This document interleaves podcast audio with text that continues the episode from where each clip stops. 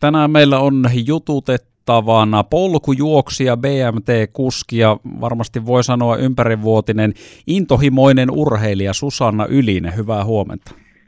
Hyvää huomenta.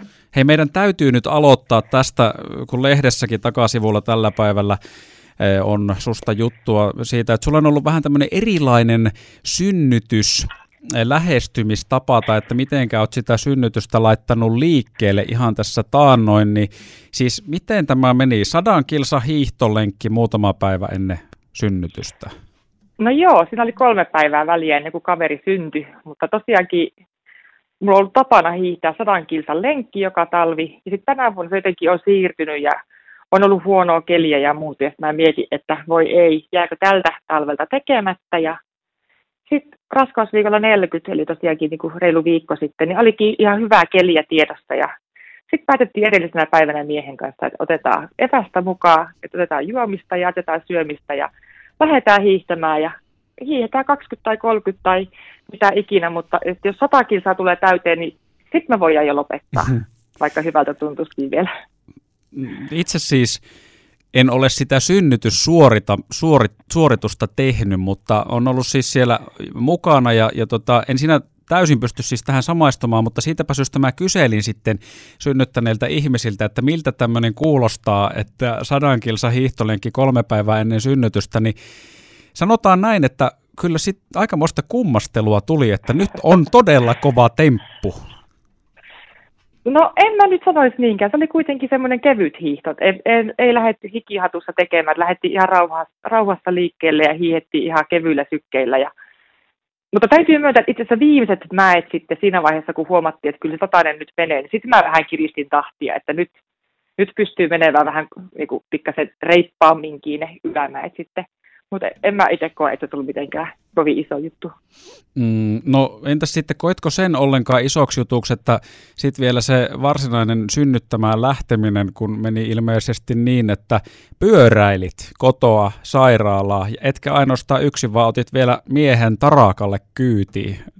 Oliko näin, että hän, no, hän siis, siinä matkalla sitten? Joo, se oli mun mielestä ihan parasta, koska se, että jos olisi mut köytetty autoon turvavöihin, niin se oli ihan hirveetä.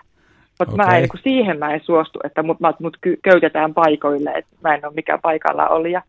niin sitten tota, otettiin yksi pyörä mukaan ja sitten mä ehdotin tuossa heti, kun lähdettiin pihasta, että hei, tuppas kyytiin, että mä otan sut tarakalle, niin mies vähän mietti, että ootko tosissaan. Mä että joo joo, että tuut kyytiin vaan, että mä kyytään sua. Ja sitten sit se oli tosi kätevä, koska sieltä kun tuli supistus, niin mä sitten sieltä kiljahin tai parkasin, että nyt hiero äkkiä alaselkää ja mies sitten hiero sitä tarakalta käsiin ja sitten taas mentiin. Että se, oli, se oli tosi hyvä. Suosittelen muillekin. Okei. Okay.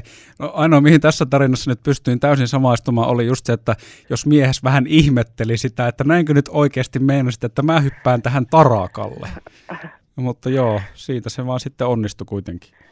Joo, oikeasti ja onnistui tosi hyvinkin, että sinällään jos aikaisemminkin mies on joskus ehdottanut synnyttämään lähtiessä, että mennäänkö autolla, tosiaankin on meidän neljäs lapsi, ja sitten mä oon vaan sanonut, että me saa autolla tavataan sairaalasta, mä menen ainakin kävelle.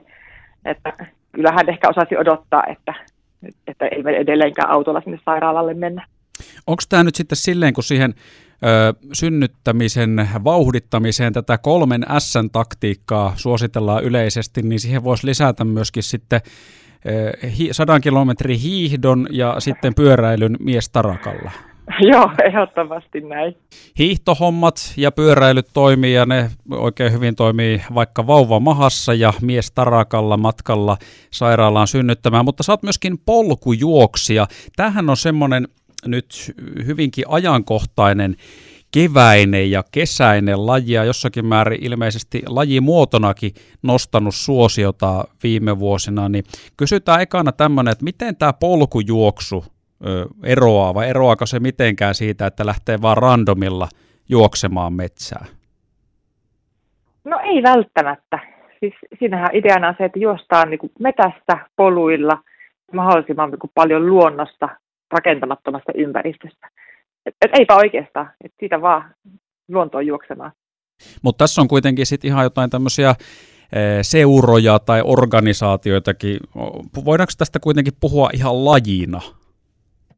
No kyllä voidaan, ja siinä on tosi hyväkin, että on seuroja ja on tämmöisiä yhteisöjä, koska monia pelottaa se metsään lähteminen ja ihan se niin kuin eksyminen, koska se, että tuolla on kuitenkin polkuja ja pienempiä polkuja ja muuta, että jos on laajavuoreikki tai jonnekin lähtee, niin montaa hirvittää se, että pääsikö sieltä koskaan sitten takaisin kotiin. Niin sitten seuroista saa sitten lenkkiseuraa ja opastusta, niin siinä mielessä jo hyvä, että on myöskin tämmöisiä yhteisiä Onko polkujuoksu sitten tämmöistä köyhän miehen suunnistusta, ettei tarvitse sitä karttaa siihen mukaan? No, se voi olla sitäkin, mutta toisaalta sitten tuolla kun juoksennellaan, niin kyllä sillä välillä pääsee ihan uusiin maastoihin, ja kyllä mulla ainakin on maastokartta sovellus monesti käytössä, että saatan katsoa, että no, tässä on nyt pari tuntia juostu ja pitäisi päästä kotia päin, että minnekäs päin lähetään.